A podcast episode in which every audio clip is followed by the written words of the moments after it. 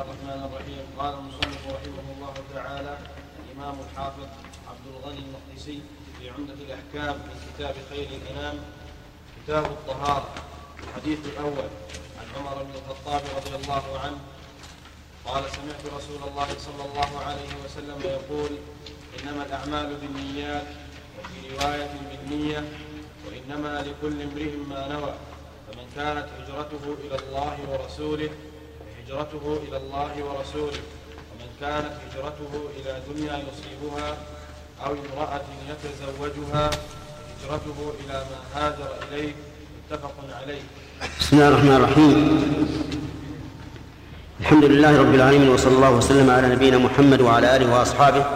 ومن تبعهم بإحسان إلى يوم الدين أما بعد فقد تقرر أن يكون أن تكون قراءتنا في هذه الإجازة في الحديث كتاب كتاب عمدة الأحكام ونحن نحرص على أن أن تكون حياتنا كلها أن تكون حياتنا كلها مندمجة مع القرآن والسنة لنبني أحكامنا وعقيدتنا على كتاب الله وسنة رسوله صلى الله عليه وعلى آله وسلم لكننا لا ننكر فائدة الاستعانة بما كتبه العلماء في العقيدة وفي الأحكام الفقهية وندين لهم بالفضل وندين لهم بالتعليم وأنهم علمونا كيف نأخذ أحكام شريعتنا من كتاب ربنا وسنة نبينا واخترنا هذا هذا المتن لأنه أولا قليل وثانيا أحاديثه صحيحة في غاية الصحة لأنها مما اتفق عليه البخاري ومسلم وهما إماما أهل الحديث وقد تلقت الأمة الإسلامية كتابيهما صحيح البخاري وصحيح مسلم بالقبول وإن كان يوجد فيهما شيء قليل جدا جدا مما ينتقد وهذا الشيء القليل جدا جدا مما ينتقد أجاب عنه بعض العلماء بجواب مجمل وجواب مفصل جواب مجمل بأن هذين الرجلين إمامان في الحديث وأن ما وضع في كتابيهما قد أمنا صحته أي أنهما قد وثقا من أنه صحيح فإذا كان قد وثق من أنه صحيح تعارض تصحيحهما مع تضعيف غيرهما وهما لإمامتهما أحق بالاتباع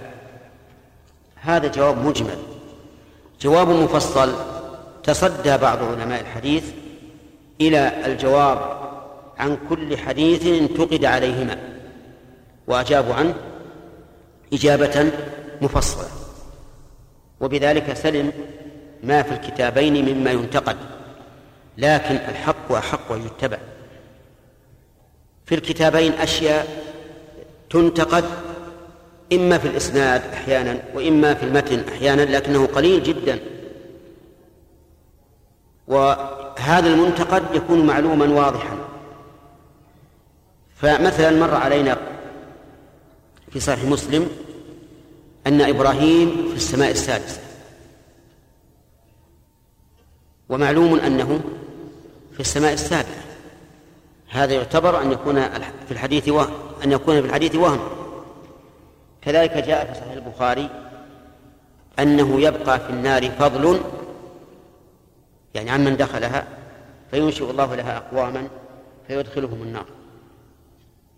وهذا قطعا وهم لأن الثابت أن جهنم لا يزال يلقى فيها وهي تقول هل من مزيد حتى يضع رب العزة عليها رجله أو قدمه فينزوي بعضها إلى بعض وتقول قط قط وأما أن يبقى فضل فهذا في الجنة يبقى فضل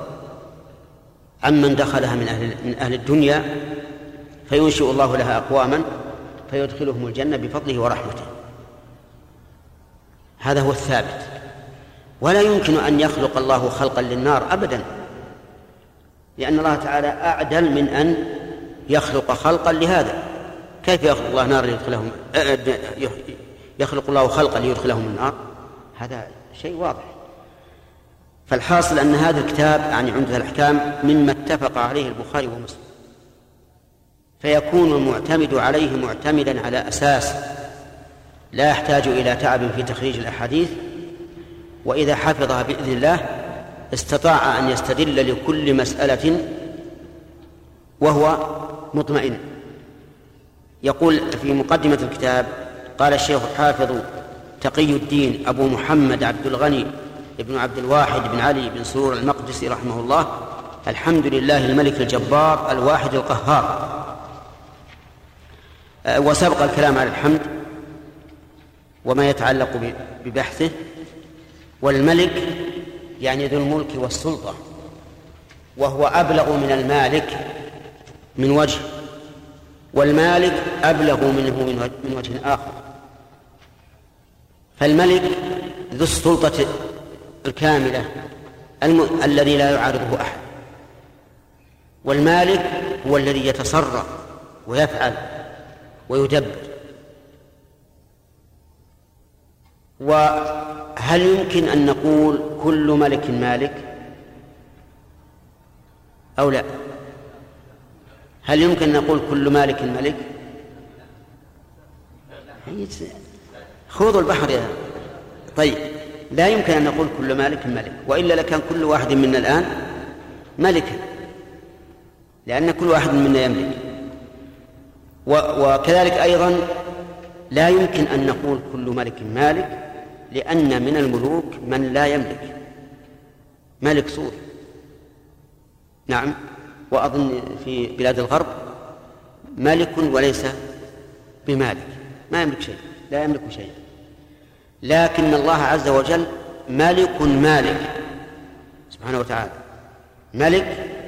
له السلطة التامة على كل خلقه مالك يفعل ما يشاء ولا معقب لحكمه وهو السميع العليم ولهذا جاءت ملك ومالك في الفاتحة في قراءتين صحيحتين سبعيتين ملك يوم الدين ومالك يوم الدين لأجل أن أن يثبت بصريح العبارة أن الرب عز وجل ملك إيش مالك طيب هنا يقول الملك يعني ذو الملك والسلطة التامة التي لا يعارضه بها أحد الجبار ذي الجبروت وهي العظمة وله ثلاثة معان الجبروت وهو العظمة وجبر الكسير فإن الذي يجبر الكسير هو الله عز وجل والعلو لأن الجبر بمعنى العلو مأخوذ من قولهم نخلة جبارة يعني عليا طيب الواحد يعني الذي لا, لا, لا يشقه أحد فهو واحد عز وجل في ذاته وصفاته وملكه القهار ذو القهر الذي لا لا يغلبه أحد فهو قاهر لكل شيء وأشهد أن لا إله إلا الله وحده لا شريك له رب السماوات والأرض وما بينهما العزيز الغفار أشهد بلساني مؤمنا بقلبي لا بد من هذين القيدين الشهادة باللسان مع الإيمان بالقلب فمن شهد بلسانه بدون إيمان بقلبه فهذا منافق ومن آمن بلسانه ولم ينطق ومن آمن بقلبه ولم ينطق بلسانه فهو كافر في حكمنا عليه ظاهرا لو قلنا له قل أشهد أن لا إله إلا الله قال لما أقول لكن أنا أؤمن بهذا ولا أقول ما حكمه عندنا؟ كافر يعني نعامله معاملة الكافرين وإن كان عند الله مؤمن لا ندري ومن آمن بها بقلبه ونطق بها ونطق بها بلسانه فهذا هو المؤمن ولهذا نقول الناس باعتبار هذه الكلمة العظيمة ينقسمون إلى ثلاثة أقسام من قالها بلسانه مؤمنا بها بقلبه ومن قالها بلسانه كافرا بها بقلبه ومن آمن بها بقلبه وكفر بها بلسانه طيب الأول من آمن بقلب من آمن بها بقلبه ولسانه هذا مؤمن ولا إشكال فيه ومن آمن بها بلسانه يعني من قالها بلسانه ما نقول آمن بها آه، من قالها بلسانه وكفر بها بقلبه هذا منافق لكن ما حكمه بالنسبة لنا مسلم ظاهر لا نتعرض له ومن آمن بها بقلبه لكنه كفر بها بلسانه وأبى أن ينطق بها فهو عندنا كافر عكس المنافق هو عندنا كافر وعند الله على ما هو عليه على ما في قلبه إذا أشهد أقر بها بلساني وأؤمن بها بقلبي أن لا إله إلا الله وحده لا شريك له لا إله أي لا معبود حق إلا الله وأخطأ من قال لا إله إلا الله لا مدبر للكون إلا الله فإن هذا خطأ فاحش لأنه لو كان هذا معناها ما أنكره المشركون في عهد الرسول أليس كذلك؟ لو كان معنى لا إله إلا الله لا مدبر للكون إلا الله ما أنكره المشركون لأن المشركين في عهد الرسول مقرون بأنه لا مدبر إلا الله عز وجل اما يملك السمع والأبصار ومن يخرج الحي من الميت ويخرج الميت من الحي ومن يدبر الأمر الجواب فسيقولون الله يؤمنون بهذا ولهذا كان الذين يركزون على توحيد الربوبية من المتأخرين ويجعلون معنى لا إله إلا الله لا مدبر للكون إلا الله أخطأوا خطأ عظيما وصار المشركون أعرف منهم بمعنى لا إله إلا الله لأنهم يعرفون أن لا إله إلا الله لا معبود إلا الله يعني لا معبود حق إلا الله وليس المعنى لا مدبر فإن قال قائل إذا قلت هذا معناه فأين توحيد الربوبية نقول إن توحيد الألوهية متضمن لتوحيد الربوبية لأنه لا يمكن لأحد أن يعبد معبودا إلا وهو يعلم أنه مستحق للعبادة لكونه ربا ولهذا نقول توحيد الربوبية مستلزم لتوحيد الألوهية وتوحيد الألوهية متضمن لتوحيد الربوبية ومعنى قولنا توحيد الربوبية متستلزم أنه يلزم من وحد الله في ربوبيته أن يوحده في ألوهيته وإلا كان متناقضا طيب أن لا إله إلا الله وحده لا شريك له فإن قال قائل فيه فيه آلهة سوى الله بنص القرآن قال الله تعالى فما أغنت عنهم آلهتهم التي يدعون من دون الله من شيء وقال تعالى أم لهم آلهة تمنعهم من دوننا لا يستطيعون نصر أنفسهم ولا هم منا يصحبون وقال تعالى ولا تدعوا مع الله إلها آخر فما الجواب ونحن نقول لا إله إلا الله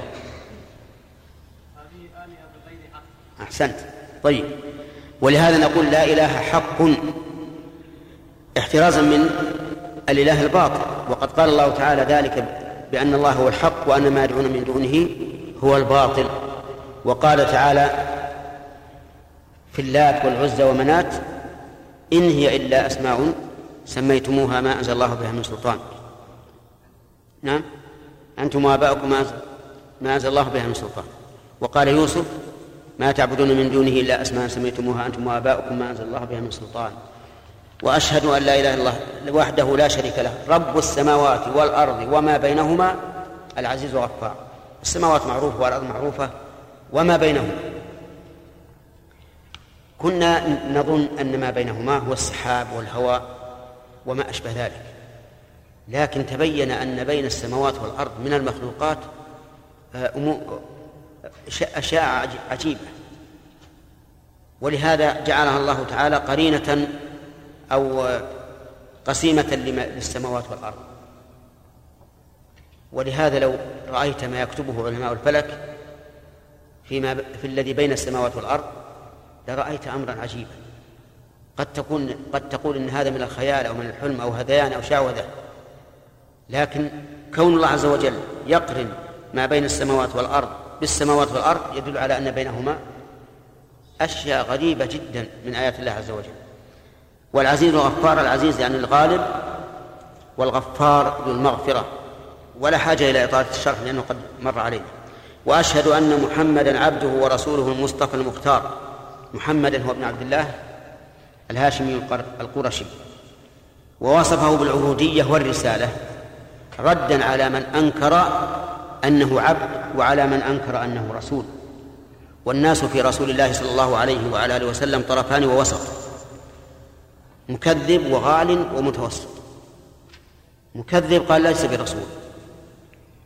غالي قال له تدبير في الكون ويعلم الغيب فالأول مكذب بالرسالة والثاني مكذب بالعبودية والوسط هم أهل الحق يقول أشهد أن محمدا عبده ورسوله ومن كلام الشيخ محمد بن الوهاب رحمه الله يقول عبد لا يعبد ورسول لا يكذب المصطفى يعني الذي اصطفاه الله وهو من الصفوة وصفوة الشيء خالصه وكامله المختار الذي اختاره الله عز وجل لهذه الرسالة العظيمة التي لا شيء أشد من مسؤوليتها صلى الله عليه وعلى آله وصحبه الأطهار الأخيار وسبق لنا معنى الصلاة على الرسول ومعنى الآل والصحب أما بعد فإن بعض إخواني سألني اختصار جملة في أحاديث الأحكام مما اتفق عليه الإمامان إلى آخره يقول سألني اختصار جملة وليس اختصار كل ما جاء في الصحيحين من أحاديث الأحكام ففي الصحيحين من أحاديث الأحكام مما لم ينقله المؤلف شيء كثير لكن اختار جملة منها مما اتفق عليه الإمامان أبو عبد الله محمد بن إسماعيل بن إبراهيم البخاري ومسلم بن الحجاج ابن ابن مسلم القشيري النيسابوري فأجبته إلى سؤاله رجاء المنفعة به وهذا يدل على أن لتأليف المؤلف لهذا الكتاب سببا وهو سؤال بعض إخوانه لهذا وأسأل الله تعالى أن ينفعنا به ومن كتبه أو سمعه أو قرأه أو حفظه أو نظر فيه جزاه الله خيرا سؤال للنفع واسع يقول ما من أن ينفعه هو به وهذا إن شاء الله حاصل لأن تأليفه إياه من من الدلالة على الهدى ومن دل على هدى فله مثل أجر فاعله ومن كتبه حتى الكاتب وظاهر قوله حتى من كتبه بأجرة فإنه فإنه تناله دعوة هذا المؤلف المرجوة الإجابة المرجوة الإجابة أو سمع يعني وإن لم يحفظه أو قرأه أو حفظه أو نظر فيه ولو نظر وهذا يدل على محبته لنفع المسلمين يعني بلغت الحال إلى أن الذي ينظر في هذا الكتاب ولو نظرا نظرا يشمله دعاء المؤلف وأن يجعله خالصا لوجهه الكريم موجبا للفوز لديه في جنات النعيم وهذا من من اخطر الاشياء واهمها وهو الاخلاص الاخلاص لا تظنوا انه سهل الاخلاص من اشق الاشياء على النفوس ولهذا كان من قال لا اله الا الله خالصا من قلبه دخل الجنه لكن اتدرون ان الاخلاص يستلزم ان يقوم الانسان بما توجبه هذه الكلمه العظيمه قال بعض السلف ما جاهدت نفسي على شيء مجاهدتها على الإخلاص أين منا من يقوم يتكلم في الناس بمحاضرة أو خطبة ويكون قلبه بريئا من أن يريد بذلك أن يبجله الناس وأن يعرفوا علمه وأن يعرفوا فضله قل من يكون كذلك بعض الناس يتكلم بالمحاضرات والخطب وما أشبه ذلك من أجل أن يعرف ويبرز وهذا مخلص ولا غير مخلص غير مخلص فالمسألة خطيرة للغاية ولهذا يجب علينا أن نفتش عن قلوبنا هل نحن مخلصون في أعمالنا في عباداتنا في طلبنا للعلم في كل أحوالنا يجب فالمؤلف رحمه الله سأل الله عز وجل أن يجعل هذا الكتاب وجمعه لما في الصحيحين من أو لبعض ما فيهما من أحكام خالصا لوجهه الكريم موجبا للفوز لديه في جنات النعيم موجبا للفوز هل هناك عمل يوجب الفوز على الله الفوز بجنات النعيم الجواب نعم فيه بإيجاب الله ذلك على نفسه كتب ربكم على نفسه الرحمة أنه من عمل منكم سوءا بجهالة ثم تاب من بعده وأصلح فأنه غفور رحيم سبحان الله القرآن الكريم كلما تدبرته تعجبت كتب على نفسه الرحمة أنه من عمل منكم سوءا بجهالة الجهالة غير الجهل لأن من فعل سوءا بجهل فلا إثم عليه أصلا لكن المراد بالجهالة السفاهة وكل من عمل سوءا فهو سفيه ومن يرغب عن ملة إبراهيم إلا من سفه نفسه ودليل هذا قوله تعالى إنما التوبة على الله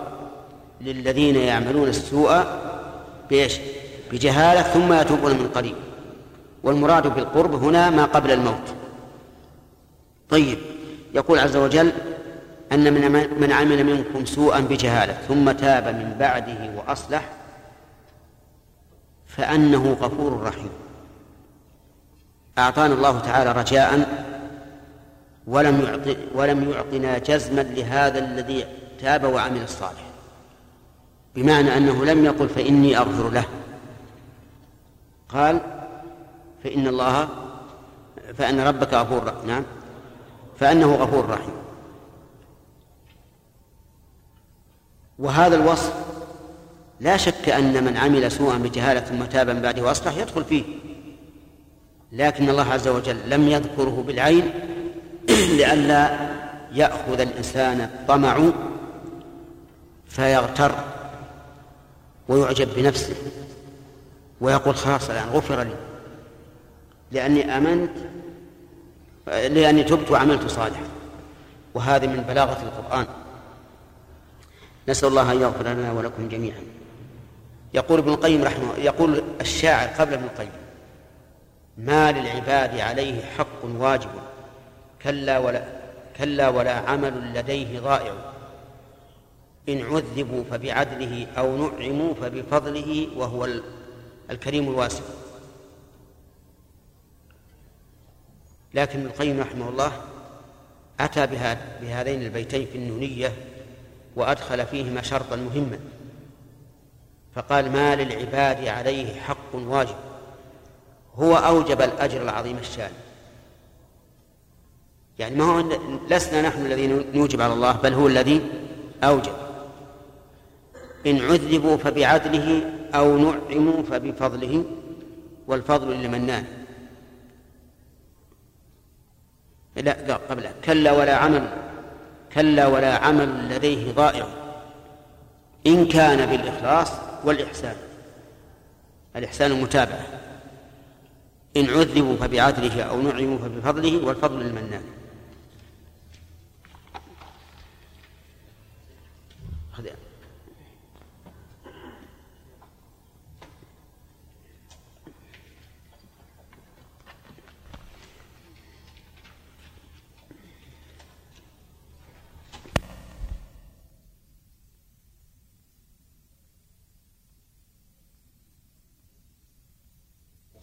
طيب يلا في واحد أخذها اللي جاء من الرياض لكن ما أدري وين راح عمدة يا شيخ إيه؟ له أول من قرأ جمال عجيب أول من قرأ حديث عمر نعم بسم الله الرحمن الرحيم الحمد لله رب العالمين والصلاة والسلام على أشرف الأنبياء والمرسلين صلى وسلم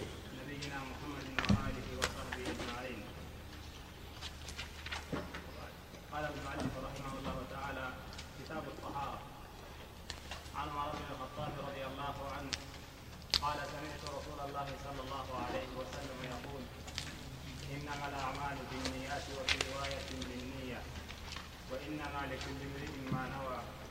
فمن كانت هجرته الى الله ورسوله فهجرته الى الله ورسوله ومن كانت هجرته الى دنيا يصيبها او امراه يتزوجها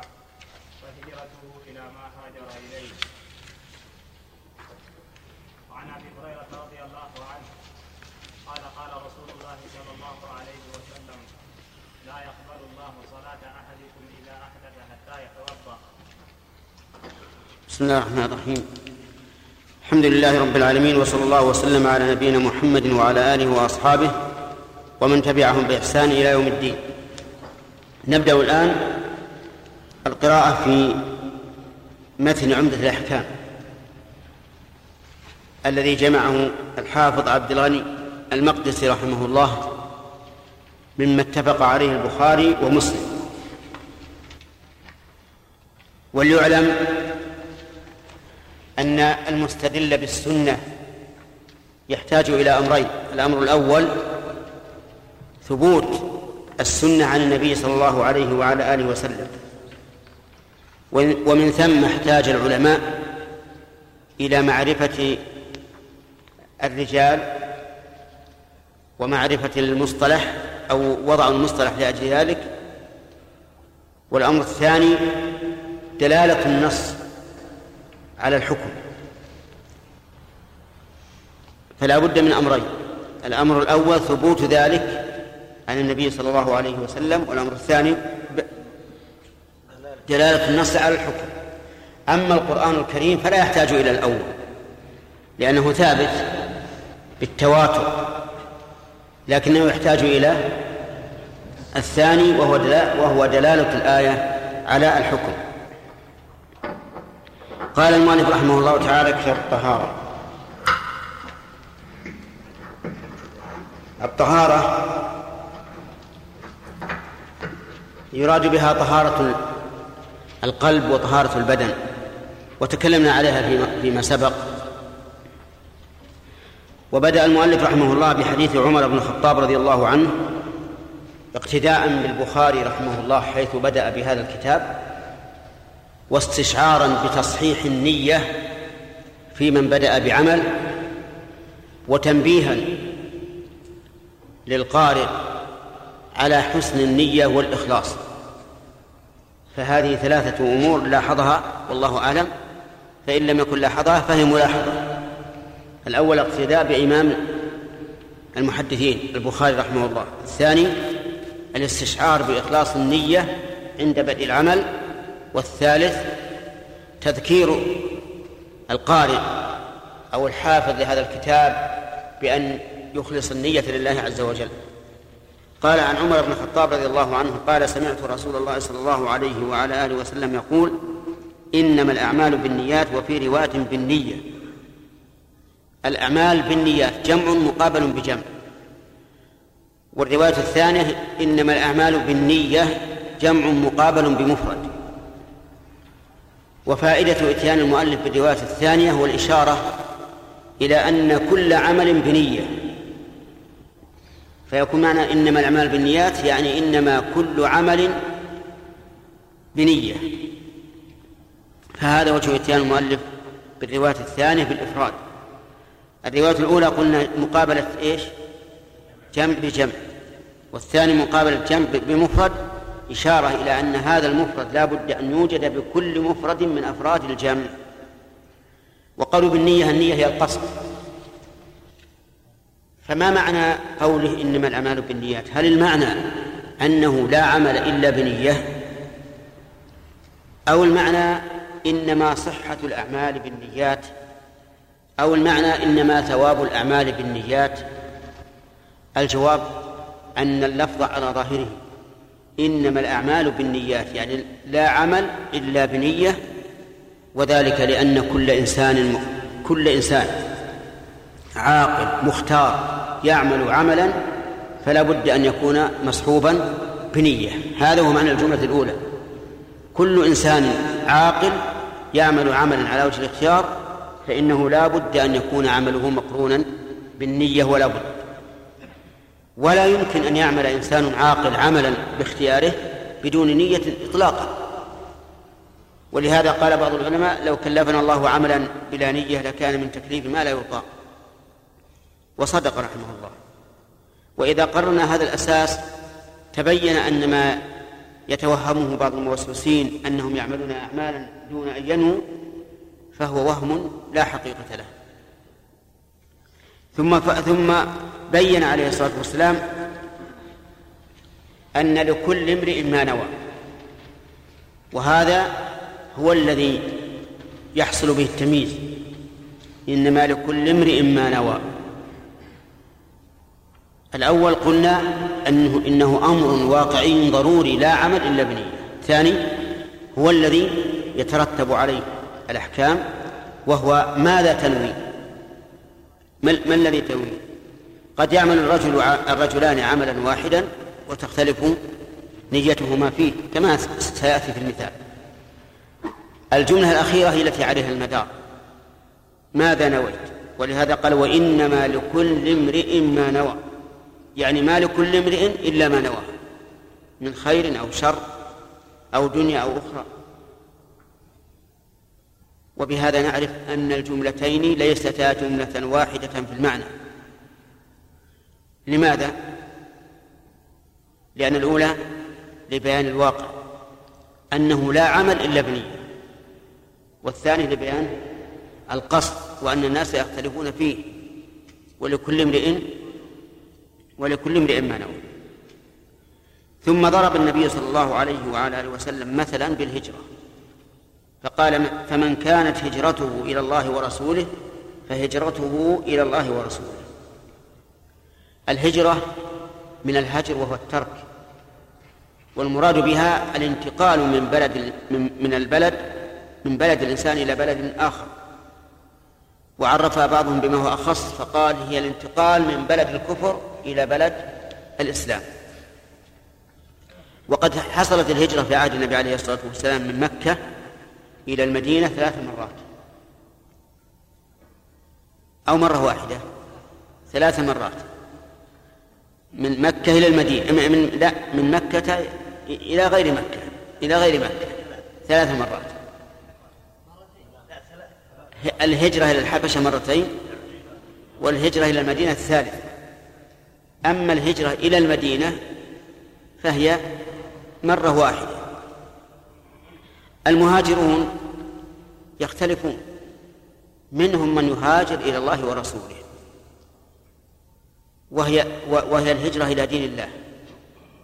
ولهذا أتى بالواو الدالة على الاشتراك إلى الله ورسوله لأن الهجرة إلى الله ورسوله إلى الدين والدين كان من الله ورسوله لأنه من عند الله عز وجل والرسول عليه الصلاة والسلام مبلغ له وربما يأتي بشرع يعني بشيء جديد يقره الله عليه فهجرته إلى الله ورسوله يعني فقد بلغ المقصود وحصل له ما يريد ومن كانت هجرته إلى دنيا يصيبها وهذه شهوة البطن أو امرأة يتزوجها وهذه شهوة الفرج فهجرته إلى ما هاجر إليه ولم يقل إلى الدنيا أو المرأة بل قال إلى ما هاجر إليه فأتى به مبهما قال أهل العلم وإنما أتى به مبهما إشارة إلى انحطاطه وأنه ليس أهلا لأن يذكر وهذا معنى لا بأس به معنى مناسب قسم النبي عليه الصلاة والسلام الهجرة إلى قسمين باعتبار إيش باعتبار النية القصد هجرة إلى الله ورسوله وهجرة إلى دنيا أو امرأة وذلك بالقصد وإلا فالعمل واحد وهكذا يقال في بقية الأعمال فمن طلب العلم من طلب العلم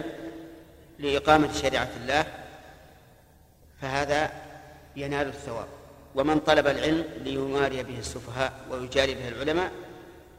فليتبوأ مقعده من النار ما علاقة هذا بكتاب الطهارة؟ له علاقة كبيرة لأن من من الطهارة ما يحتاج إلى نية لصحته ومن الطهارة ما يحتاج إلى نية للثواب عليه فالوضوء والغسل يحتاج إلى نية ليش؟ لصحته فلا يصح وضوء بلا نية ولا اغتسال بلا نية وإزالة النجاسة تعبدا يحتاج إلى نية لإيش؟ للثواب عليه وإلا فلو أن الإنسان نشر ثوبه ثم نزل المطر وطهره لصحت الطهارة فكان طاهرا بدون نية ولا قصد والفرق بين هذا وبين الوضوء والغسل ظاهر جدا لأن هذا من باب الترك والتخلي فمتى خلا المكان من هذا القاذورات فقد طهر أما ذاك فهو فعل يقصد به التعبد فلا بد فيه من من النية فصار آه، هذا الحديث مناسبا تماما للطهارة أعود مرة ثانية لأن من الطهارة ما يحتاج إلى نية في إيش تصحيح ومن ومن الطهارة ما يحتاج إلى نية في الثواب عليه فما كان من باب فعل المأمور كالوضوء والغسل فإنه يحتاج إلى نية في تصحيحه وما كان من باب الترك والتخلي كإزالة النجاسة فإنه يحتاج إلى نية في الثواب عليه وإلا فإنه لو طهر الثوب بدون قصد صار ذلك مجزئا طيب وليعلم أن النية تنقسم إلى قسمين الأول نية العمل والثاني نية المعمول له انتبه نية العمل والثاني نية المعمول له فأما نية العمل فهو الذي يتكلم عليه الفقهاء وأما نية المعمول عليه فهو الذي يتكلم عنه أهل التوحيد وهذا الثاني أهم أعني نية المعمول له لمن تعمل لمن تصلي لمن توضأ لمن تغتسل هذا مهم هذا أهم من من كونه يصح الوضوء أو ما يصح لأنه إذا إذا صح فقد صح وإن لم يصح يعيده الإنسان فقط لكن لمن تعمل أتعمل لله هذا هو المهم وهذا هو الذي نبه عليه النبي عليه الصلاة والسلام في قوله فمن كانت هجرته إلى الله ومن كانت هجرته إلى دنيا هذا نية إيش المعمول له إذن النية تنقسم إلى قسمين أي أولا نية العمل والثاني نية المعمول له المعمول له من الذي يتكلم عن الأول الفقهاء والثاني يتكلم عليه أهل التوحيد طيب الأول الذي هو نية العمل ما ما الغرض منه؟ الغرض منه تمييز العادات من العبادات وتمييز العبادات بعضها من بعض هذا الغرض من النية نية العمل أن تميز العادات من العبادات وأن تميز العبادات بعضها من بعض المثال الأول الإنسان يغتسل للتبرد الإنسان ينغمس في الماء للتعلم تعلم السباحة الإنسان يغتسل للتطوع كغسل الإحرام مثلا يغتسل لرفع الحدث كغسل الجنابة يغتسل للتحنث والتس... والسلامة من الإثم كغسل الجمعة ما الذي يميز بعضها من بعض النية هذا نقول فيها تمييز ايش العبادات بعضها عن بعض والعادات عن العبادات الاغتسال للسباحة والتبرد هذه عادة للتعلم السباحة هذه عادة لرفع الحدث عبادة للقيام بالسنة عبادة للتحنث السلامة من الإثم عبادة فهذه التقاسيم تقاسيم تنفع طالب العلم وربما لا يجدها في كثير ممن يتكلمون على هذا الحديث لكن ينبغي للإنسان أن يحررها ويضبطها في هذا الحديث عدة فوائد الفائدة الأولى أن الإنسان لا لا ينبغي أن يعاني من من حدوث النية وهل نوى أم لم ينوى تؤخذ عبد الله منين تؤخذ من الحديث من قوله إنما الأعمال بالنيات إذا لا لا لا تعاني مشقة من هل, هل نويت أم لم تنوي طيب ثم يقال إذا شككت هل نويت أم لم تنوي على فرض وقوع ذلك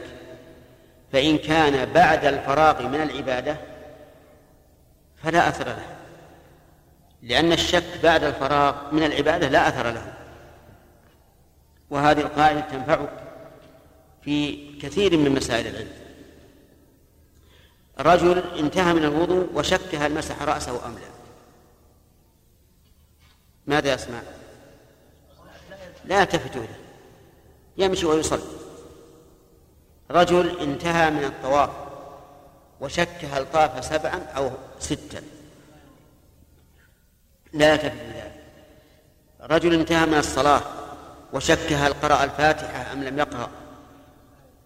لا يلتفت لهذا لأن القاعدة أن الشك بعد الفراغ لا يؤثر نعم إن تيقن أنه لم يفعل حينئذ يفعل ما يقتضي الحكم طيب ثانيا الشك في أثناء العبادة أما في النية فغير وارد فيما أظن ولا أظن أحدا يفعل فعلا باختياره إلا وهو قاصد الله كما دل عليه الجملة إنما الأعمال بالنيات لكن الشك في الأفعال في أثناء العبادة شك في الفعل هل فعله أو لا نقول إن كان كثير الشكوك فلا يلتفت إلى ذلك لماذا؟ لأنه يفتح على نفسه باب الوسواس الذي لا نهاية له وإن لم يكن كثير الشكوك نظرت هل هو مجرد وهم أي مجرد شيء انقدح في ذهنه فلا يلتفت إليه أيضا لأن هذا لا حقيقة له أو أنه شك حقيقي فحينئذ يبني على اليقين على قول بعض العلماء أو على غالب الظن على القول الثاني وهو الأصح أن يبني على غالب الظن والمثال رجل وهو يطوف شك هل هذا الشوط الخامس أو السادس نطبقه على هذا القواعد نقول هل أنت كثير الشكوك إذا قال نعم ماذا لا تفهم ابني على ما كان في قلبك أول وهلة إذا قال لست كثير الشكوك نقول هل هو شك محقق أو مجرد وهم انقدح في ذهنك أنك لم لم تطوف إلا ستة أشواط إن قال نعم الثاني قلنا يعني مجرد وهم فقط قلنا لا تلتفت إليه لأن هذا وسواس ولا ولا, ولا عبرة به إن قال لا شك حقيقي قلنا ابني على اليقين على قول أو على غلبة الظن على قول آخر كيف على اليقين شككت هل هذا السادس أو السابع اليقين أن تجعله سادس اليقين ان تجعله السادس شككت هل هو ستة أو سبعة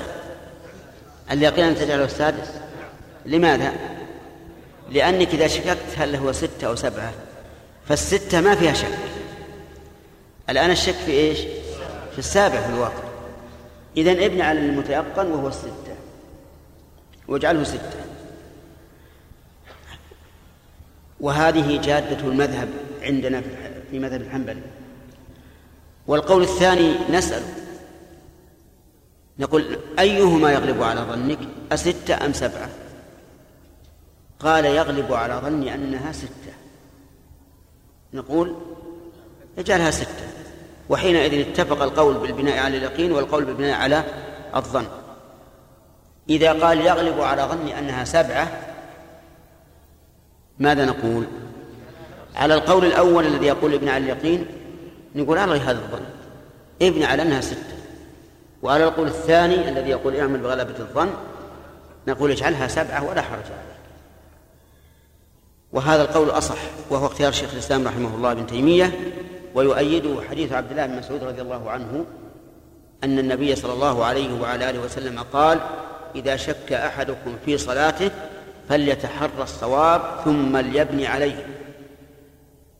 فقوله فليتحرى الصواب يدل على أن هذا متى كان هناك تحري فليبني عليه ومعلوم أن من غلب على ظنه أنه فعل أن العدد كذا فهذا تحري يبنى على على ذلك فهذا هو الصحيح طيب من فوائد هذا الحديث أن الناس يختلفون في الأعمال بحسب القصد وجه ذلك نعم وإنما لكل امرئ ما نوى ثم ما ما ما فرع على ذلك من قول فمن كان هجرته ومن فوائد هذا الحديث أيضا أن الهجرة من الأعمال الصالحة لأنه يقصد بها الله ورسوله وكل عمل يقصد به الله ورسوله فإنه من الأعمال الصالحة لأنك إذا قصدت الله ورسوله فإنما تقصد التقرب إلى الله والتقرب إلى الله هو العبادة وهل الهجرة واجبة أو مستحبة فيه تفصيل إذا كان الإنسان يستطيع أن يظهر دينه وأن يعلنه ولا يجد أحدا يمنعه, يمنعه منه فالهجرة هنا مستحبة وإن كان لا يستطيع فالهجرة واجبة هذا هو الضابط للواجبة والمستحبة فإذا قال قائل هذا في البلاد الكافرة فماذا تقول في البلاد الفاسقة يعني التي أكثر أهلها فساق يعلنون الفسق من الخمور والمعازف وتبرج النساء والزنا الدعارة واللواط هل الهجرة من هذه البلاد واجبة؟ نقول إن خاف الإنسان على نفسه من أن ينزلق في من زلق به عامة أهل البلد فالهجرة واجبة وإن لم يخف فلا فالهجرة غير واجبة بل نقول إذا كان في بقائه إصلاح فبقاؤه واجب لأن بعض الناس إذا رأى فساد فساد الناس قال أهاجر ما هو لازم والغريب أن بعضهم يهاجر من بلد إسلامي إلى بلد كفر إلى بلد الكفر يهاجر من البلد الفلاني الإسلامي الذي تعلن فيه شهادة أن لا إله إلا الله وأن محمد رسول الله وتقام فيه الجماعات ويعلن دخول رمضان وخروجه والصوم إلى بلد كفر لا يسمع فيها إلا ضرب النواقيس والأبواق فهذا خطأ لأن إذا هاجر أهل الصلاح من هذا البلد من الذي يبقى؟ أهل الفساد وتبقى البلاد فاسدة وربما تنحدر إلى أكثر لكن إذا بقي ودعا إلى الله بحسب الحال لأن هذه بلاد إسلامية فإنه إذا صلح رجل في اليوم الواحد رجل واحد فقط من رجل واحد كم يصلح في السنة ثلاثمائة وستون رجلا وهذا وأيضا الرجل إذا صلح به رجل واحد فسيصلح بالرجل الواحد رجل آخر فيكون هؤلاء ثلاثة ثلاثة كل واحد يصلح واحد وهكذا تتزايد حتى يصلح البلد وإذا صلح عامة الناس فإن الغالب أن من بيدهم الحكم سيصلحون ولو عن طريق الضغط ولكن المؤسف أن الذي يفسد هذا هو نفس الصالحين نفس الصالحين هم اللي يفسدون تجد هؤلاء الصالحين يتحزبون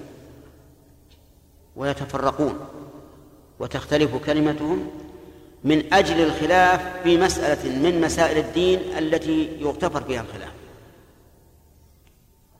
هذا هو الواقع لا سيما في بلاد لم يثبت فيها الإسلام تماما ربما يتعادون ويتباغضون ويتناحرون عند رفع اليدين في الصلاة أحدهم يقول لا رفع إلا عند تكبيرة الإحرام والثاني يقول فيه الرفع في أربعة مواضع من الصلاة والثالث يقول الرفع في كل خفض ورفع ثم يتناحرون وأقرأ, وأقرأ عليكم قصة وقعت تحت سمع وبصر في منى في يوم من الأيام أتى إلي مدير التوعية بطائفتين من من أفريقيا كل واحدة تلعن الأخرى وتكفرها لعن وتكفير واشتد الصوت وعلت الأصوات عند الشيخ وعلى كل هذا جاءوا إليه وش العلم؟ قالوا العلم هاتان طائفتان تكفر إحداهما الأخرى على أي شيء قال إحداهما تقول السنة في القيام أن يضع يده اليمنى على اليسرى هكذا والأخرى تقول السنة أن يطلق اليدين أن يرسل اليدين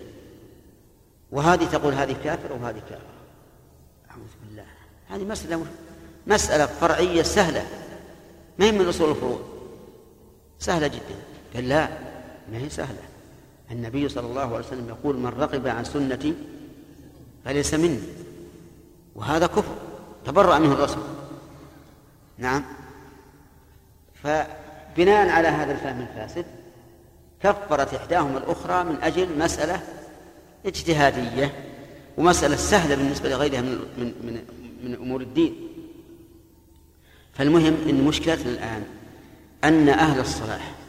والإصلاح في البلاد التي ليست إلى ذاك في الاستقامة نجد أن بعضهم مع الأسف يضلل بعضا ويبدع ويفسق وربما يكبر وهذه المشكلة هذه الإنسان يقف فيها حيران وإلا فلو أن أهل الإصلاح والصلاح اتفقوا وإذا اختلفوا اتسعت صدورهم للخلاف الذي يسوغ فيه الخلاف وكانوا يدا واحدة صلحت صلحت صلحت الأمة لكن إذا رأوا أن هؤلاء المتدينين الذين ينتسبون إلى الدين بينهم هذا الخلاف الحاد في مسائل سهلة فإن الناس ينفرون حتى أن حدثنا عن بعض الذين التزموا من الشباب لما رأوا الخلاف بين الشباب في هذه المسائل نعم والعياذ بالله نكصوا على عقابه قالوا نحن ما نتحمل هذا نحن التزمنا على أن الالتزام خير صدر منشرح قلب مطمئن لكن ما دام نمسل هكذا خلاص فالحاصل اني اقول الهجرة من بلاد الفسق ليست كهجرة من بلاد الكفر الهجرة من بلاد الفسق يقال للإنسان فيها اصبر ما دمت نعم اصبر ولا سيما إن كنت مصلحا فلا تخرج قد نقول إن الهجرة حرام عليه لأنه إذا هجر أهل الخير عن البلد لم يبقى فيها إلا إلا أهل الشر ومن فوائد هذا الحديث أن ما كان من الأمور المشروعة فلا حرج أن يكون العطف على الرب عز وجل بصيغة بالواو الدالة على المشاركة وذلك لأن الدين شيء واحد لقوله هنا فمن كانت هجرته إلى الله ورسوله من كانت هجرته إلى الله ورسوله بخلاف الأمور الكونية فإنه لا يجوز أن يشرك الله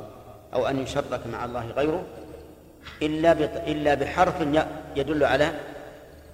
إيش الترتيب وعدم التساوي ويدل لذلك من القرآن الكريم قوله تعالى ولو أنهم رضوا ما آتاهم الله ورسوله ما آتاهم الله ورسوله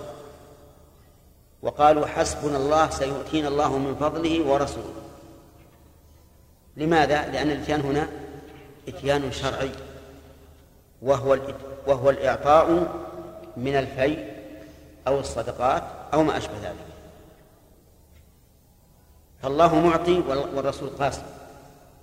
والشرع واحد وشرع الرسول وشرع الله لكن في المسائل الكونية لا يمكن أن نجعل غير الله مساويا أن نجعل غير الله مساويا له ولهذا لما قال الرجل ما شاء الله وشئت يخاطب النبي صلى الله عليه وعلى آله وسلم قال له أجعلتني لله يدا لأن مشيئة البشر أي بشر كان تابعة لمشيئة الله ما هي مستقلة لمن شاء منكم أن يستقيم وما تشاءون إلا أن يشاء الله فإذا قلت ما شاء الله وشئت تخاطب بشرا جعلت مشيئته مساوية لمشيئة الله وهذا خطأ ولهذا فرق النبي صلى الله عليه وسلم بين هذا وهذا طيب نعم ايش؟ انتهى الوقت طيب انتهى الوقت انتهى نعم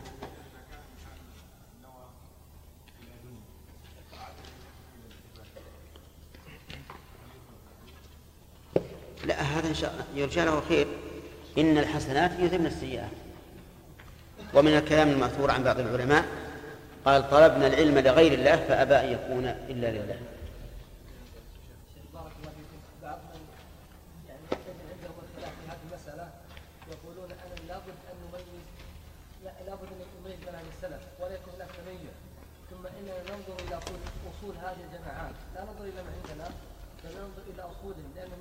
هذا الاصول ولهذا حتى لو ما ظهر على الموجود عندهم ما يعني بدع او اشبه ذلك يقول لا هم حسب اصلا ولم يرجعوا له فكيف نجيب على هؤلاء؟ نجيب على هؤلاء اولا ان كثيرا من المنازعين في هذا المساء الذي الذي ضربت لها مثلا لا يعرفون اصول اصول المذهب من يقول بهذا القول ربما يكون مشايخهم الذين يقول لهم افعلوا كذا او لا تفعلوا كذا ربما يكون عندهم بدع في معتقداتهم لا يدري عن هؤلاء ونضرب لك مثلا بجماعة التبليغ مثلا صك الخلاف بيننا في أمر فيه ساعة ثم إننا قبل أن يحتدم الخلاف والأخذ والرد يجب أن نجتمع ونقول تعالوا المسألة مو مو المسألة نحن وأنتم قائد سفينة إما أن تغرق وإما أن تنجو نحن الذين والحمد لله يشار إلينا بالأصابع على أننا الملتزمون لماذا نختلف؟ ولهذا قال لما بعث النبي عليه الصلاة والسلام معاذ بن الجبل وأبا موسى الأشعري إلى اليمن ماذا قال لهما؟ قال اجتمعا ولا تختلفا وتطاوعا فأمرهم أن يطلع بعضهم الآخر وأن لا يختلفا كل هذا من أجل جمع الكلمة الآن في ناس نعرف أنهم أهل الإصلاح وأهل الخير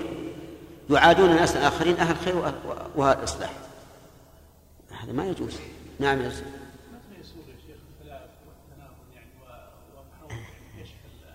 أي يجوز يجوز إذا لم يكن للآخر دليل وعاند وظهر منه أنه معاند فهنا يجب أن نبين أن نبين الرد عليه بعينه لئلا يغتر الناس به فمثلا في مسائل العقيدة إذا قال المراد بيد الله نعمته أو قدرته لا أتحول عن هذا ونحن نجيب الأدلة يقول أبدا ما أتحول هذا ما هذا لا يسوق فيه الخلاف لأنه واضح يبين أما المسائل الأخرى مثلا كان الرسول عليه الصلاة والسلام يرفع يديه كلما خفض وكلما رفع والرواية الصحيحة كلما كان يكبر كلما رفع وكلما خفض فمن الناس من صحح الأول والثاني قال يكبر كلما خفض وكلما رفع ويرفع يديه ومنهم من قال إن الثاني إن, إن الثاني الذي هو يرفع كلما خفض وكلما رفع وهم وأن الراوي انتقل وهمه إلى إلى الرفع وهو يريد التكبير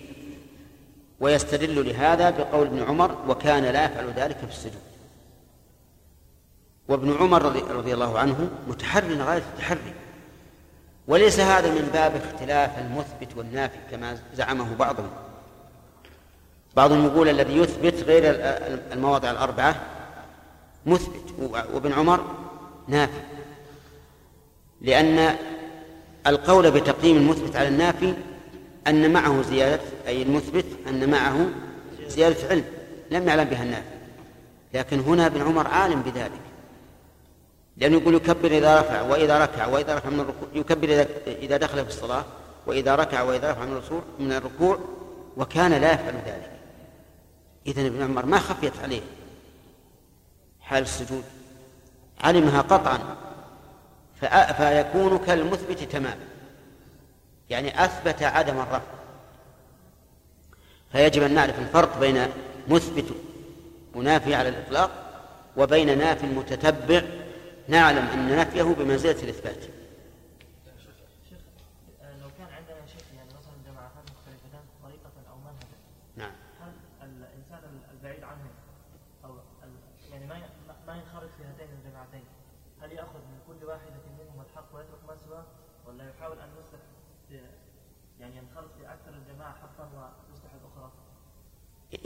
إن أمكن الثاني فهو الواجب إذا أمكن أن يعرف أن هذه أقرب للحق وانسلك معه ثم حاول الإصلاح فهذا هو الواجب لأن الغاية من ذلك هو اجتماع الكلمة أما إذا كان يعرف أنه لا يمكن وأنه قد جرت بينهم مناظرات ومناقشات وأن كل واحد بقي على ما هو عليه فهنا يعتذر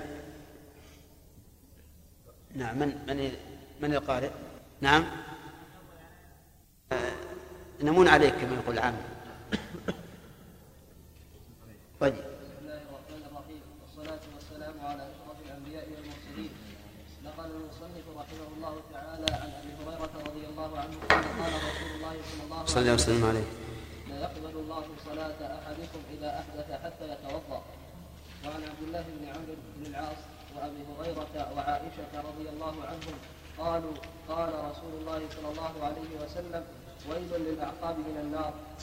بسم الله الرحمن الرحيم قال المؤلف رحمه الله تعالى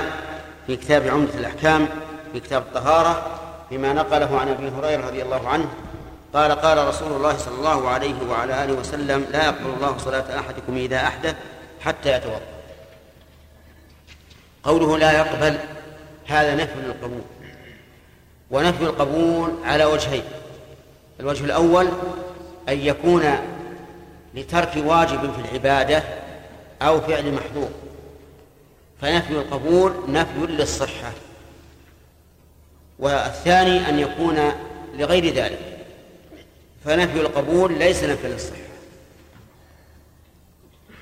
ففي قوله صلى الله عليه وعلى آله وسلم من أتى عرافا فسأله لم تقبل له صلاة أربعين صباحا هذا نفي للقبول لكنه لا يتعلق بالصلاة لا لا بترك واجب ولا بفعل محرم وحينئذ لا يكون نفي القبول نفيا للصحة ولهذا لو أن من أتى عرافا فسأله صلى قلنا صلاتك مقبولة ولا منافاة بين قولنا هذا وبين قوله صلى الله عليه وعلى آله وسلم لم تقبله صلاة لأن المعنى أن سؤاله لهذا العراف إثمه يقابل أجر الصلاة فكأن هذه الصلاة لم تكن من جهة المقابلة مقابلة الإثم بالثواب وليس المعنى أنها لا تصح وكذلك من شرب الخمر لم تقبل له صلاة أربعين صباحا نقول المراد بذلك مقابلة هذا بهذا وليس المراد أنها لا تصح أما في هذا الحديث قال لا يقبل الله صلاة أحدكم إذا أحدث حتى يتوضأ فنفي القبول هنا نفي ليش للصحة لا تقبل وقوله صلى الله عليه وسلم صلاة أحدكم هذه عامة لأنها مفرد مضاف فتعم كل صلاة الصلوات الخمس الجمعة الرواتب الوتر صلاة الجنازة النفل المطلق كل هذا داخل في قوله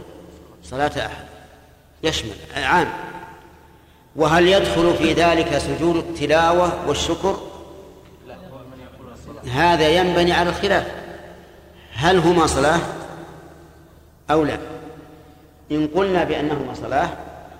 دخل في الحديث وصار لا بد لسجود التلاوة من الطهارة وكذلك لا بد لسجود الشكر والمسألة فيها خلاف بين العلماء وأنا أختار أن سجود التلاوة لا بد فيه من الوضوء بخلاف سجود الشكر لأن سجود التلاوة يأتي عن ترو وتمكن من الطهارة بخلاف سجود الشكر لأنه قد يأتي سببه بغتة فلا يتمكن الإنسان وإن ذهب ليتوضأ فات وقته وقوله صلى الله عليه وسلم إذا أحدث الحدث يطلق على مسائل متعددة يطلق على من فعل محرما على من فعل كفرا وما على البدعة على أشياء كثيرة من لعن الله من آوى محدثا هل هو كقوله إذا أحدث حتى يتوضأ لا من أحدث في أمرنا هذا ما ليس منه منه فهو رد هل هو يدخل في قوله إذا أحدث لا إذن كل حدث بحسبه الحدث هنا ما أوجب وضوءا أو غسلا فمعنى إذا أحدث أي إذا حصل له ما يوجب الوضوء أو الغسل فما يوجب الوضوء يسمى حدثا أصغر وما يوجب الغسل يسمى حدثا أكبر وقول حتى يتوضأ حتى هنا غائية أو تعليلية غائية المعنى إلى أن يتوضأ فيستفاد من هذا الحديث فوائد أولا أن الله سبحانه وتعالى يقبل ولا يقبل ففيه إثبات الأفعال الاختيارية لله ومعنى الأفعال الاختيارية يعني الأفعال التي تقع بمشيئته واختياره وكل شيء باختياره لا أحد لا أحد يجبره ومنع قوم من ذلك وقالوا لا يمكن أن أن الله يفعل الشيء باختياره لأنه إذا تعلق باختياره صار محل صار محلا للحوادث حدث فيه القبول نعم وما وما كان محل محلا للحوادث فهو حادث قاعدة عقلية فاسدة والصواب أن نقول قاعدة وهمية لأن المبنية على العقل حقيقة صحيحة لكن هي وهم يقول لا تصف الله بأنه ينزل السماء الدنيا ولا يتكلم ولا يقبل ولا يرد لأن هذه أشياء حوادث والحوادث لا تقوم إلا بحادث سبحان الله إذا قلنا أن الله لا تقوم به الحوادث لزم من هذا أن لا يكون فعالا لما يريد لأن الفعال من لما يريد هو الذي يفعل ما يريد وإن شاء لم يفعل فيلزم من هذا تعطيل الله عز وجل عن أعظم ما يتعلق بالربوبية وهو الفعل والتدبير لكن هؤلاء والعياذ بالله كلما فروا من شيء وقعوا في أخبث منه وأشر منه لأن عقيدتهم مبنية على أوهام وخيالات فاسدة على كل حال نحن نقول هذا الحديث يدل على قيام الافعال الاختياريه بالله وهو انه ان شاء قبل وان شاء ايش؟ لم يقبل طيب من فوائد هذا الحديث اشتراط الطهاره لكل صلاه لعموم قوله صلاه احدكم من فوائد هذا الحديث انه لو صلى المحدث ناسيا او جاهلا فصلاته مردوده لأن الحديث ما فيه قيد إن كان عالما مطلق فإذا صلى الإنسان بغير وضوء وهو محدث ناسيا قلنا عليك الإعادة لأن صلاتك غير مقبولة لا يقبلها الله عز وجل فإذا قال أنا ناس قلنا و... ي... الآن يرتفع عنك الإثم ربنا لا تؤاخذنا إن نسينا وأخطأنا لكن الفعل ذمتك مشغولة به فلا بد أن تتوضأ وتصلي طيب كذلك إذا كان جاهلا كيف جاهل هل يمكن أن يصلي الإنسان محدثا جاهلا نعم مثل أن يأكل لحم إبل وهو لا يدري أنه ناقض للوضوء أو يفسو ويظن أن أن الذي ينقض الوضوء هو الضرب محتجا بقوله صلى الله عليه وسلم لا ينصرف حتى يسمع صوتا أو يجد ريحا وهذا هذا قوم فاسد ويقول ما في شيء حتى يسمع إذا هذا جاهل لو صلى قلنا له يجب عليك أن تعيد الصلاة فإذا قال أنا جاهل ماذا نقول له؟ نقول يرتفع عنك الإثم لكن ذمتك لم تبرأ من فوائد هذا هذا الحديث تعظيم شأن الصلاة تعظيم شأن الصلاة حيث لا يقبلها الرب عز وجل إلا والإنسان قد طهر بدنه كما أنه مطهر قلبه ولهذا يشرع لمن فرغ من الوضوء أن يقول أشهد أن لا إله إلا الله وأشهد أن محمدا عبده ورسوله لأجل أن يطهر قلبه من الشرك ومن البدعة من الشرك في قوله لا إله إلا الله من البدعة في قوله أن محمدا عبده ورسوله طيب ففي هذا الحديث تعظيم شأن الصلاة هل يلحق بالصلاة غيرها الجواب لا ما في دليل على أن غير الصلاة يلحق بها فمثلا الطواف هل نقول لا يقبل الله طوافا طواف احدكم اذا احدث حتى يتوضا نقول ان جاء عن الرسول فعلى العين والراس ونمشي على اعيننا لتلقيه وقبوله لكن ذلك لم يرد عن النبي عليه الصلاه والسلام انه قال لا يقبل الله طواف احدكم اذا احدث حتى يتوضا ما في صحيح أن الوضوء مشروع لأن النبي صلى الله عليه وسلم توضأ لطوافه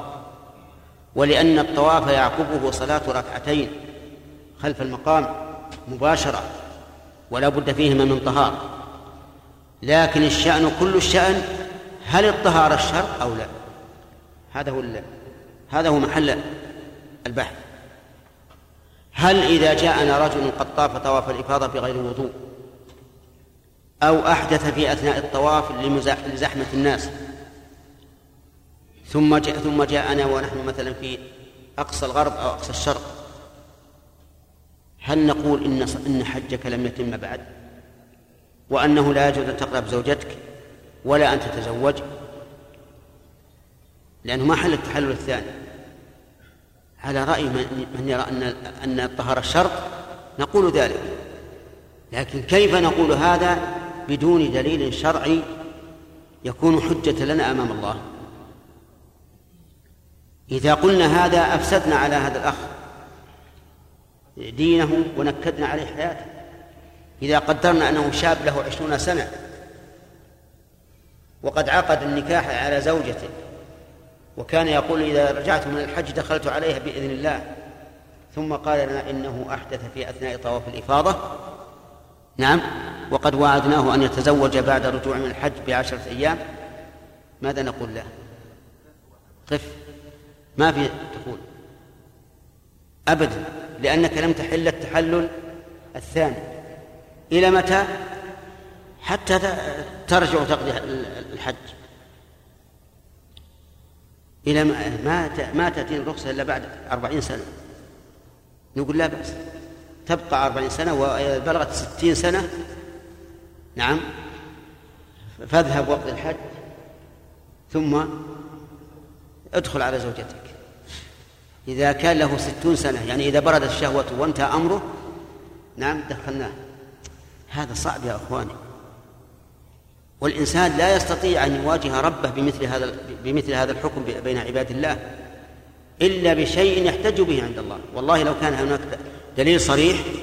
لكان على العين والرأس لكن ما في دليل صريح فإذا قال قائل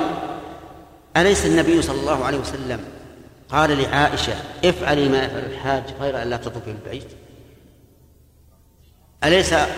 لما قيل له إن صفية حارت قال أحابستنا هي قلنا بلى هذا ثابت ولا عندنا فيه شك ونحن نقول الآن إنه لا طواف للحائض لكن هل من أحدث حدثا أصغر يكون كالحائض أبدا حائض لها أحكام كثيرة متعلقة بها لا لا يساويها من أحدث حدثا أصغر فلا يمكن أن نلحق من أحدث حدثا أصغر بمن حارت مع التفاوت العظيم بينهما في, في كثير من الأحكام أفهمتم؟ فإن قال قائل ما تقولون في حديث ابن عباس رضي الله عنه الطواف بالبيت صلاة إلا أن الله أباح فيه الكلام قلنا هذا لا يصح عن النبي صلى الله عليه وسلم هذا لا يصح لأن كلام النبي صلى الله عليه وعلى آله وسلم لا بد أن يكون محررا غير متناقض وغير مضطرب وهذا متناقض الطواف بالبيت صلاة إلا أن الله أباح فيه الكلام يقتضي أنه ما في شيء مباح مما يحرم في الصلاة إلا الكلام وهذا غير صحيح فيه واجبات في الصلاة لا تجب في الطواف وفي محرمات في الصلاة تباح في الطواف غير مسألة الكلام غير الكلام الأكل يباح في الطواف ويحرم في الطواف نعم ويحرم في الصلاة الشرب يباح في الطواف ويحرم في الصلاة القهقهة تباح في الطواف و... وتبطل الصلاة تحكم كذا طيب آه، استدبار القبلة يباح في الطواف مو استدبار يعني عدم استقبال القبلة يباح في الطواف عدم استقبال القبلة يباح في الطواف يجب أن تكون الكعبة عن يسارك وفي الصلاة لو كانت الكعبة عن يسارك بطلت الصلاة طيب قراءة قراءة الفاتحة واجبة في الصلاة غير واجبة في الطواف سبحان رب العظيم سبحان رب الأعلى تكبير كل هذا واجب في الصلاة غير واجب في الطواف إذا أكثر الأحكام تختلف الصلاة عن الطواف فكيف يقول إلا أن الله أباح في الكلام والرسول عليه الصلاة والسلام كلامه مضطرد لا ينتقل بأي حال من الأحوال ولهذا قال شيخ الاسلام رحمه الله ان الطهاره ليست شرطا للطواف لصحه الطواف وان طواف المحدث صحيح ونحن لا نريد ان نفتح الباب للناس حتى يقول يتهافتوا على الطواف بغير الوضوء لكننا اذا حدث شيء يحتاج الى الرأفه والى رفع الحرج قلنا لا بأس فكثيرا ما يسأل عن شخص مع مع الضيق والضنك أحدث ولا سيما النساء فهل نقول إن طوافك غير صحيح صعب صعب جدا إلا بدليل ثم لو ألزمناه قلنا لما أحدثت الآن تطوف لازم تطلع من الطواف لأنه ما يجوز الإنسان يمضي في, في عبادة تشترط لها الطهارة بغير طهارة يجب أن تخرج خرج وراح وتوضأ وجاء ماذا نقول له أعد الطواف من جديد ولا استمر على ما أنت عليه أعد أعاد أحدث ثانية لأن سبب الحدث الأول قائم وهو الزحام أحدث الثاني يقول له روح توضأ فتوضأ وجاء ثم أحدث ثالثا هذا صعب ولهذا لا يجوز أن تلزم الناس بشيء فيه مشقة عليهم إلا إذا ثبت ذلك بدليل لا محيد عنه وهذه قاعدة ينبغي للمفتي أن أن يفهمها أن لا يلزم الناس بما فيه مشقة إلا بدليل لا محيد عنه يستطيع أن يواجه بها ربه إذا حاسبه لماذا كلفت عبادي بشيء لم أكلفهم به مع المشقة والمسألة ما هي مسألة تطبيق نظري فقط نظري وتكليفي وتربية إذا نأخذ إذا إذا لم تجب الطهارة للطواف بقى عندنا نص المصحف نص المصحف فيه حديث عمرو بن حزم الحديث المرسل الذي تلقته الأمة بالقبول وفيه لا يمس القرآن إلا طاهر لا يمس القرآن إلا طاهر وهذا الحديث اختلف العلماء أولا في تصحيحه والثاني في مدلوله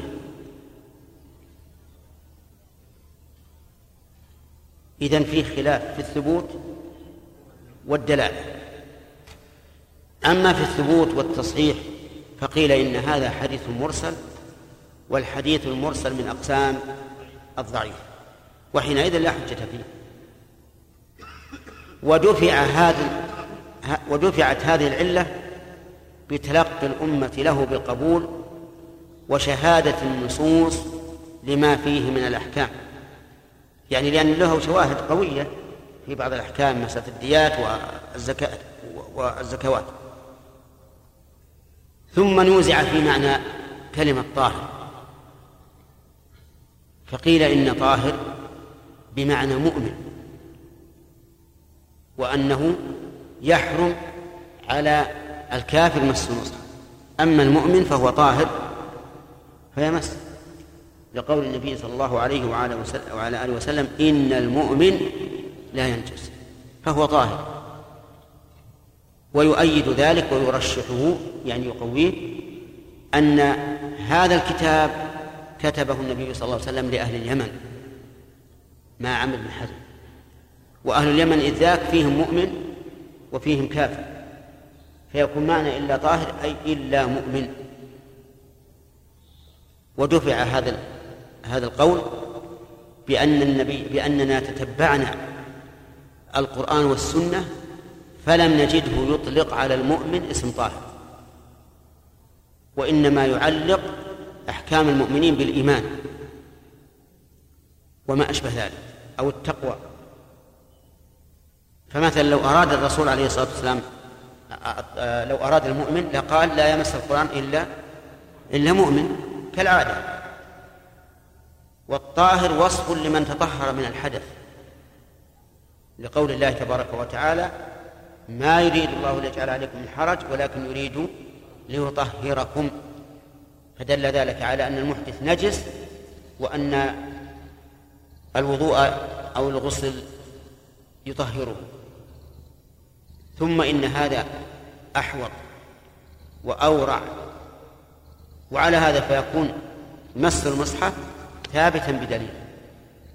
يكون مسح المصحف ثابتا بدليل وكما رأيتم الآن أن الدليل فيه ما يوهنه ثبوتا وما يوهنه دلالة لكن نقول على سبيل الأحوط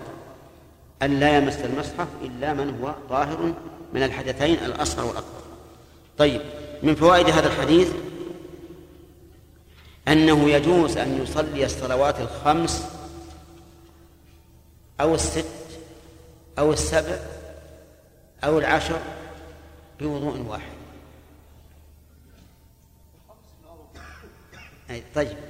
والست والسبع والثمان والتسع والعشر لا لا كلها فريضة اليوم الثاني نعم طيب نعم يجوز أن يصلي عشر, صوا... عشر صلوات بوضوء واحد ما دام لم يحدث لقوله إذا أحدث ولقد صلى النبي صلى الله عليه وسلم عام الفتح الصلوات الخمسة بوضوء واحد فسأله عمر قال إنك صنعت اليوم شيئا لم تكن تصنعه من قبل قال عمدا فعلت ذلك ليبين جواز جمع الصلوات بوضوء واحد طيب ومن فوائد هذا الحديث أن الاستنجاء ليس بشرط للوضوء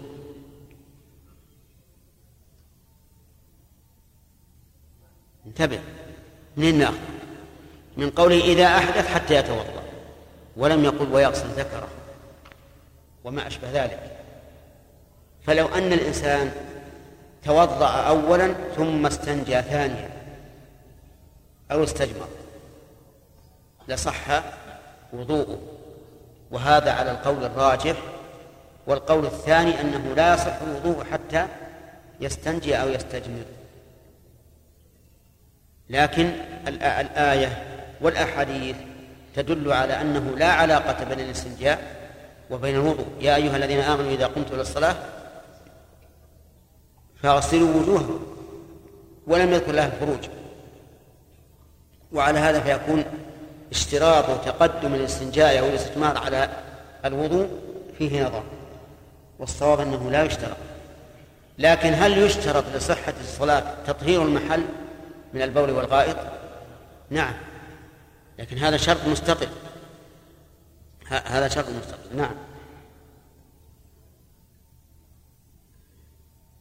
هل يؤخذ من الحديث أنه لو وضأه غيره لم يصح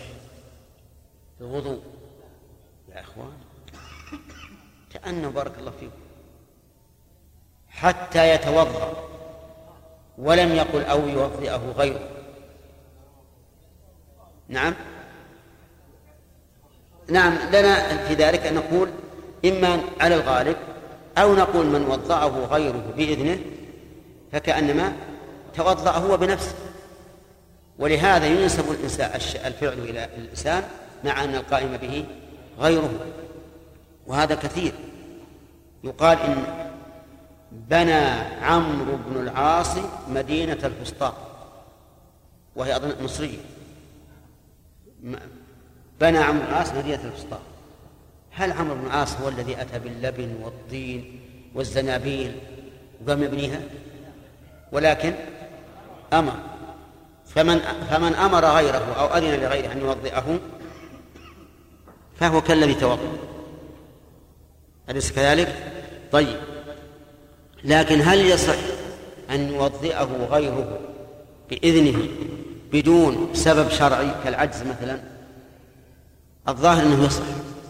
الظاهر أنه يصح ولا يقال إن هذا استنابة في عبادة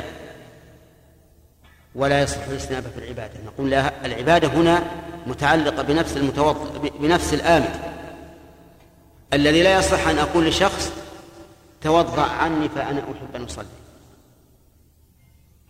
يصح هذا ولا يصح محمد يصح لا يقول توضأ عني فإني أريد أن أصلي وأخشى على نفسي من البرد فأن توضأ وأنا أصلي وغدا أنا أن تصلي وأنا أتوضأ يصح أو لا يصح لا يصح أما إذا أمرت من يوضئني فالواقع أن الفعل فعل انتهى الوقت نعم يا يوسف ايش؟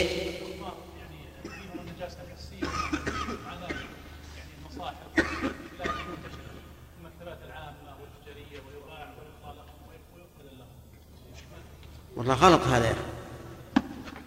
هذا غلط ولا يرد على هذا أن الرسول كتب إلى هرقل يا أهل الكتاب تعالوا إلى كلمة سواء بيننا وبينكم لأن هذه آية في كتاب نعم العمل أنهم يمنعون قال إما أن تسلم وإلا فلا تمس القرآن إلا من وراء حائل غلط غلط ما يجوز أبدا ما يجوز هذا